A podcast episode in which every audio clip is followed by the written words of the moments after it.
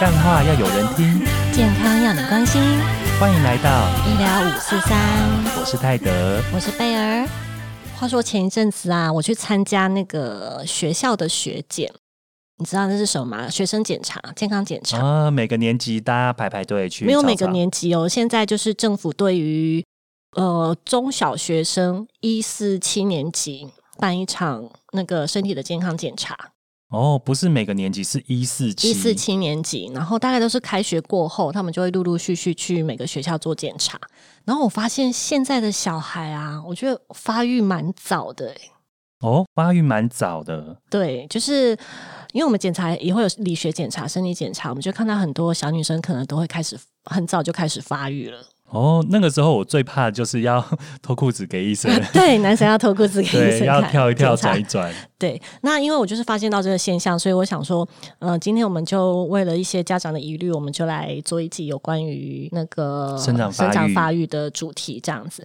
所以我们今天就请到一位内分泌科的专家，那他是淡水马街儿童内分泌科的主治医师黄世刚医师。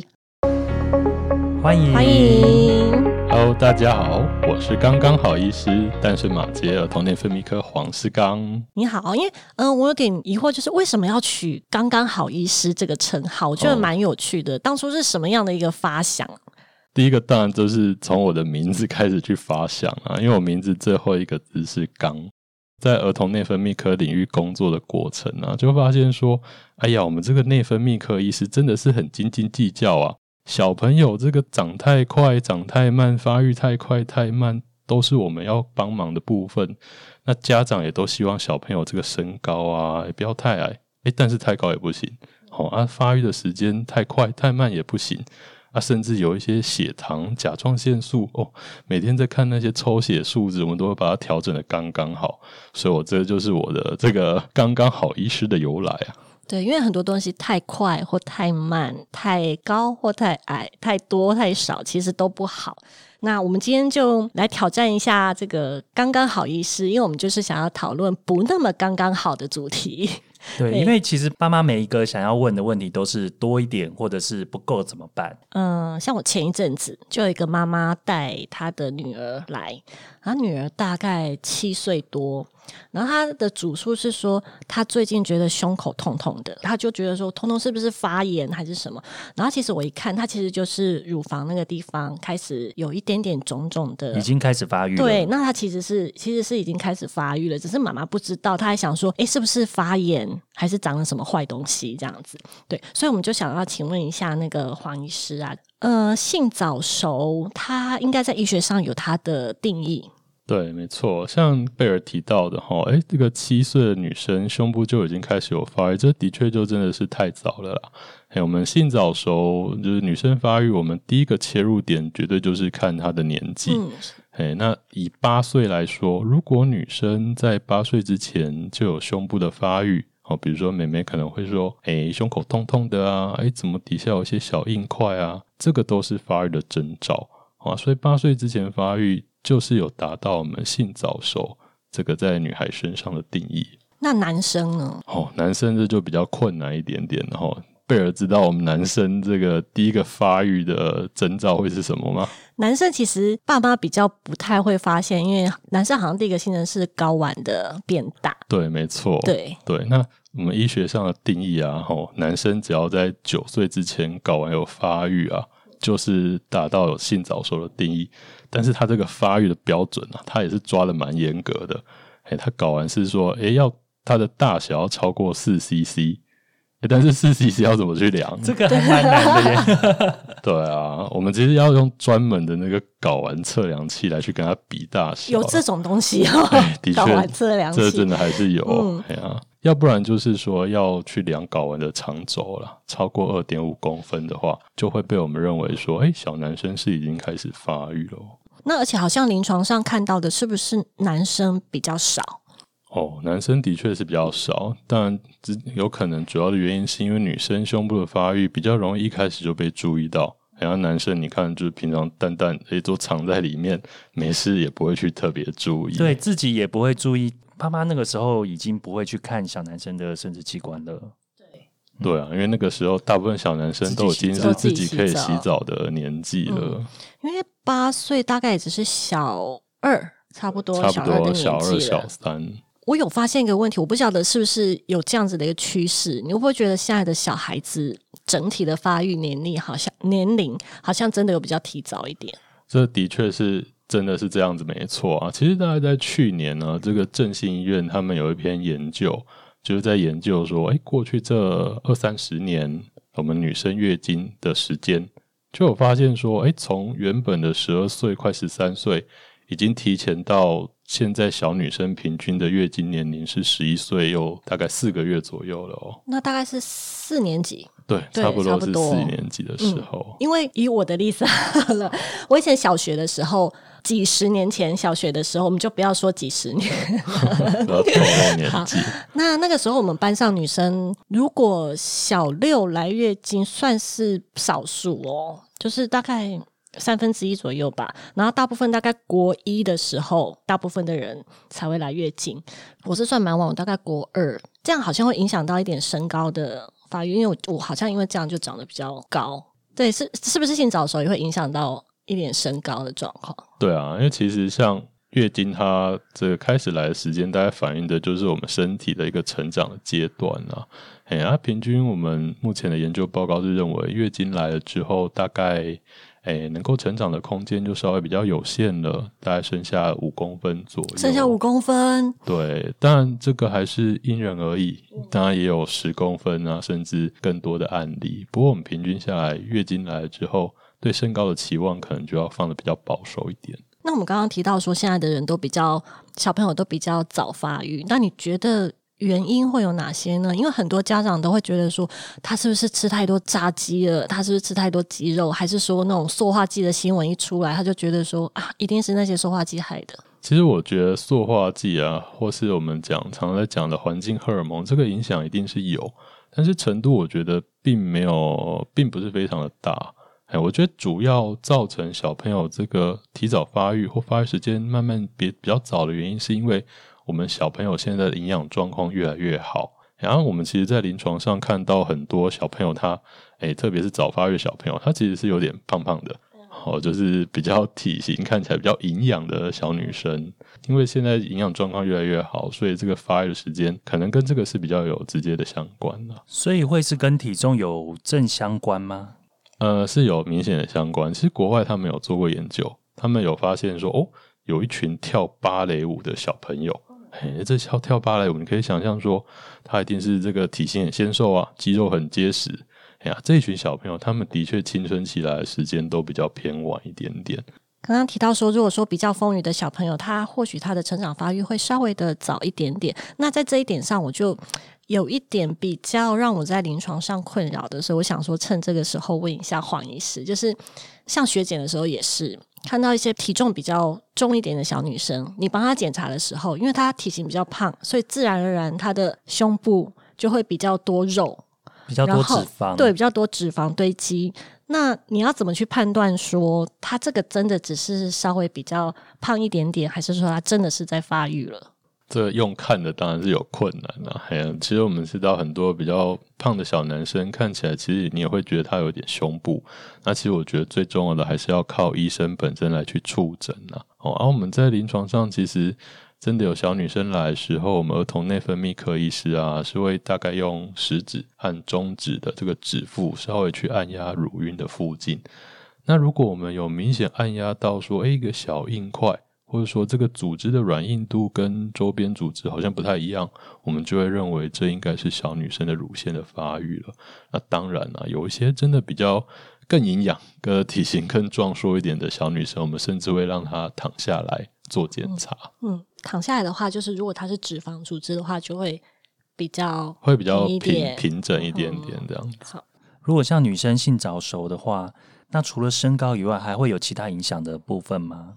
身高的确是爸爸妈妈最在意的一个点呐，但是其实你看，我们可以想想看，诶，这个呃不该发育的时候发育了，其实，在医生的角度想说，会不会藏了一些什么疾病在里面所导致的？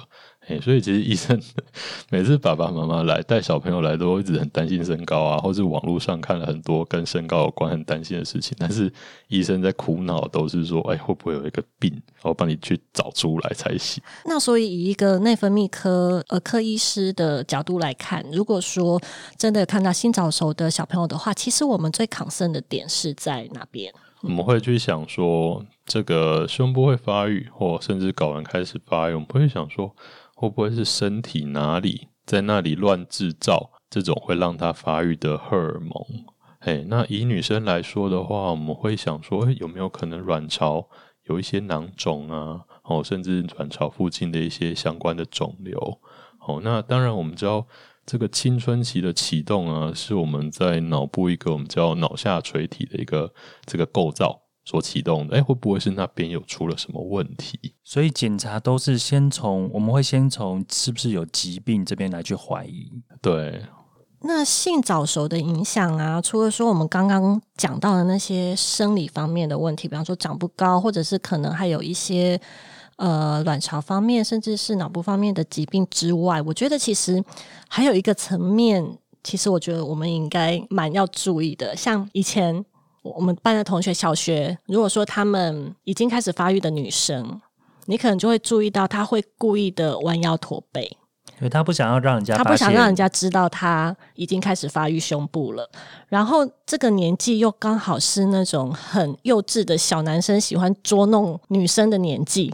我是到国一的时候才会明显觉得说，好像班上女生开始发育了。你老实说，你以前小时候会不会捉弄女同学？我们那个时候其实蛮蛮蛮没水准。那个时候大家女生会开始穿内衣嘛，所以我们那个时候就是我们会故意去拉女生的那个肩带，对，草莓品的。然后拉了之后，然后放开，然后啪一声，对吧？那女生就会很生气啊，因为她很不舒服。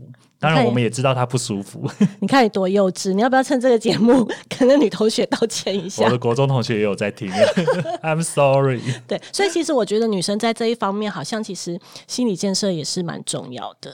对啊，其实刚刚 Ted 这样讲到，不 不瞒你说，我们班上也有做过类似的事情。好像每个小男生都一定会做一下这件事情。而且最重要是那种八百公尺跑操场的测验的时候，哎，这个不懂事的小男生都会特别关注这女生在跑步时候的状态，这样子。哎呀，那其实我觉得刚刚提到一个很重要一点啊，就是小朋友他们开始面对自己身体的变化。哎，如果这个班上女生，大家都是这个时候开始产生了一些身体的变化，你会觉得说，哎，自己跟别人一样。可是如果全班就只有你胸部稍微有点发育了，甚至到要这个穿内衣的一种程度的时候，那更不用提说，哎，如果真的全班就是你的月经第一个来的时候，你有些生理上的需求的时候，那我觉得小朋友他心智是还没有很成熟的，他在调试上多多少少会受到。就是一些困难，心理的调试上。那同班的同学，那爱捉弄这个小小女生的同学，又又会去加强这个小女生自己的心理压力。所以，性早熟还会有承受很大的一个心理压力啦。既然讲到这样的话，那如果我们今天真的家长觉得自己的小朋友可能会有性早熟的状况的话，那我到底应该去找哪一科评估呢？其实一般的儿科都会先帮忙做基本的评估，哈。那因为一般的儿科医师大概都普遍都会有小女生八岁前发育属于性早熟这个观念，但是其实最最专业可以获得最直接解答，我还是会建议说可以找这个儿童内分泌科医师。最主要的原因是因为儿童内分泌科医师他其实在照顾性早熟，还有辨认性早熟以及后续的处置啊。包含回答家属的问题方面，会比其他医生更来的熟练呐，然后家属也就会稍微可以比较放心一些。这个其实很多家长不是那么清楚，他们有时候可能会去找呃妇产科或者是什么乳房乳房科、乳房外科，其实都不是，是要找小儿科，而且是呃内分泌的专科医师这样。所以只要有看到有妈妈，只要心里有怀疑的时候，就可以先带到小儿科来去做检查。不用等到说一定有性征已经出现，或者甚至月经已经开始来了再去检查。对我都是觉得说提早让医生看一下，哎，至少稍微做一下咨询，可以让医生给说，哎，接下来要注意什么事情，什么状况下要提早回来这样。那我们在医生在检查看到这样子的小朋友的时候，刚刚施刚医师有讲到说会先去做一个理学检查，会去触诊。那除了这个以外，还会有哪些的检查呢？如果真的是这种八岁前就有明显发育的小女生呢，除了这些理学检查、触诊之外呢，另外我们还会安排手部的这个骨龄照射，看一下骨骼成熟的状况。那甚至也会做抽血的检查，看一下身体跟青春期发育有关的荷尔蒙。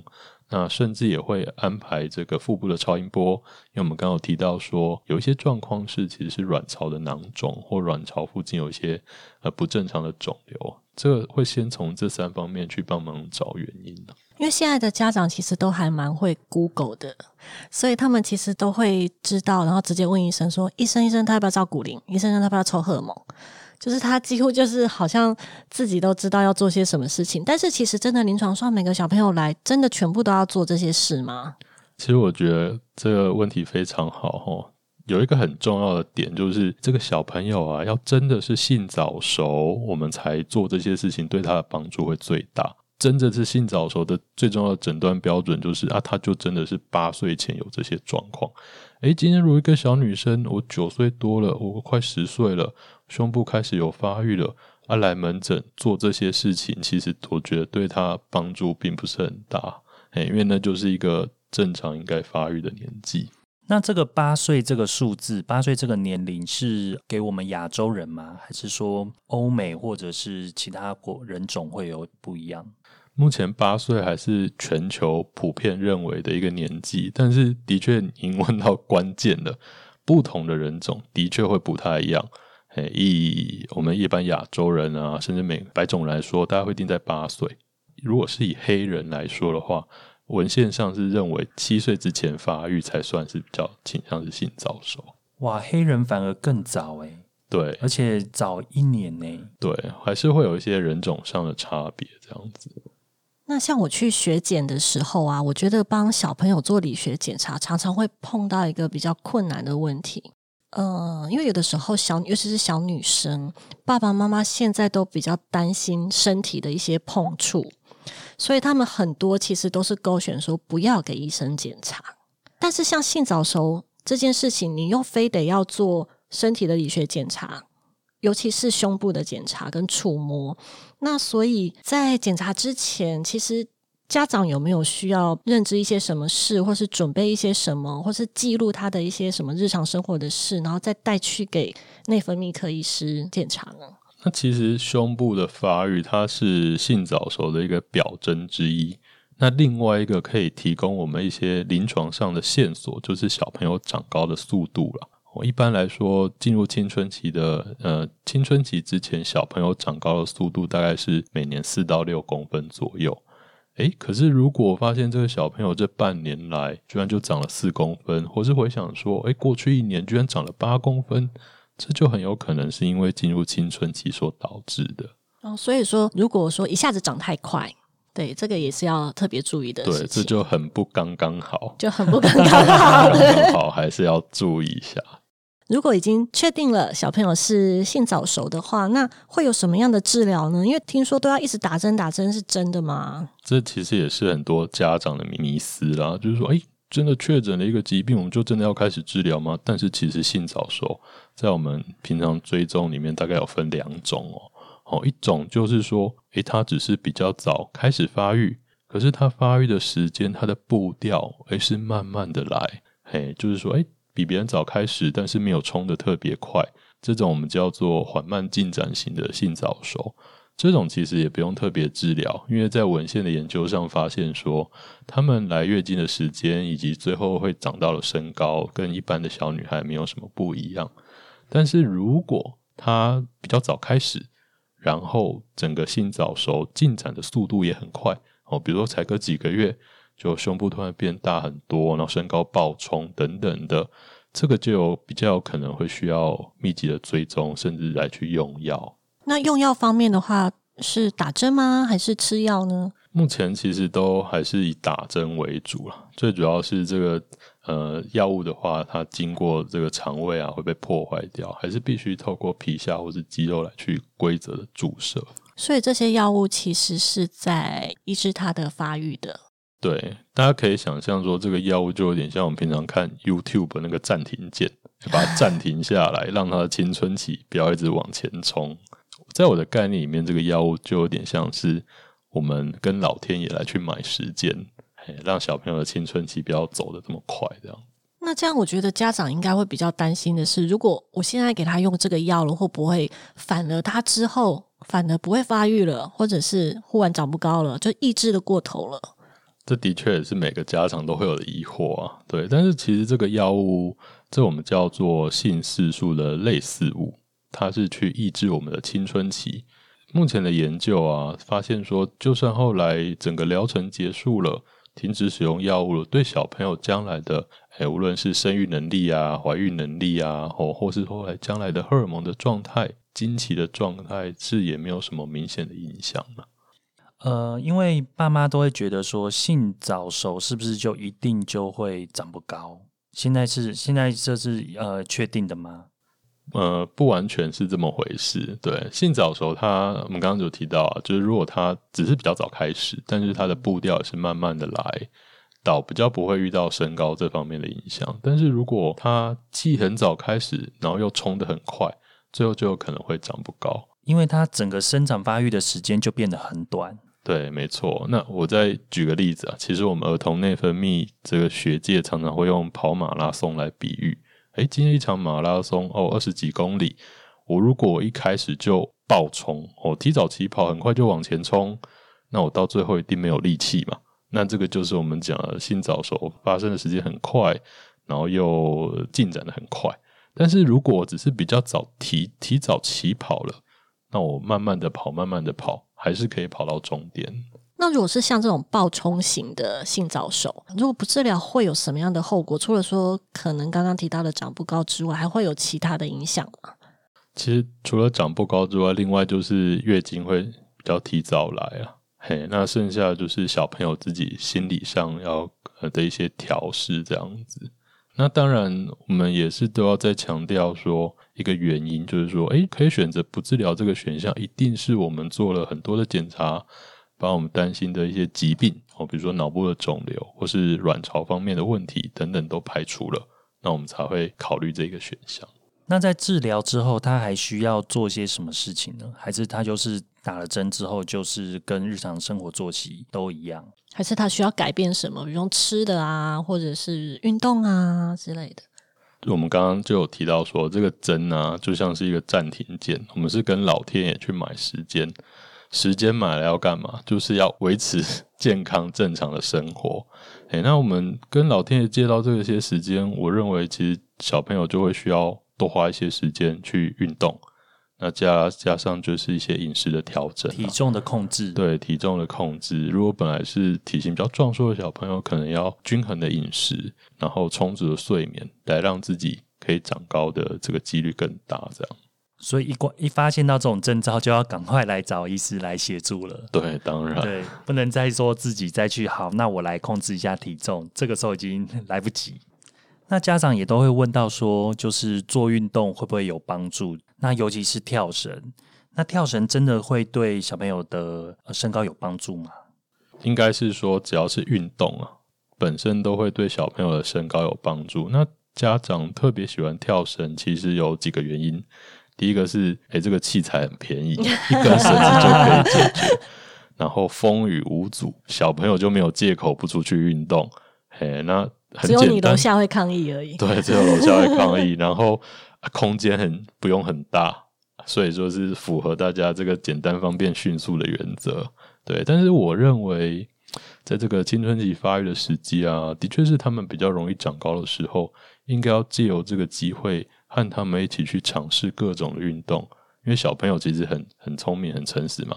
今天你教他跳绳，他不喜欢，他跳跳都不跳了。但如果今天他找到一个他喜欢的运动的话，他就能够持之以恒的去做，也才达到我们说，哎，要让小朋友多运动、刺激长高的目的。所以，培养一个习生活好的生活习惯反而比较重要。对，没错。好，那世刚医师今天跟我们分享了很多性早熟的一些相关的知识。那如果说家长真的发现小朋友有性早熟的状况，那就赶快提早带给小儿的内分泌科医师来做评估哦。对，有征兆的时候赶快带去给医生看，这是最重要的事情。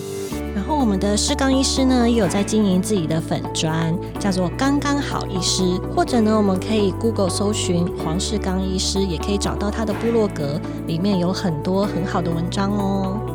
如果喜欢我们的节目，记得到医疗五十三的 FB、IG 还有 Podcast 帮我们按赞、订阅跟追踪。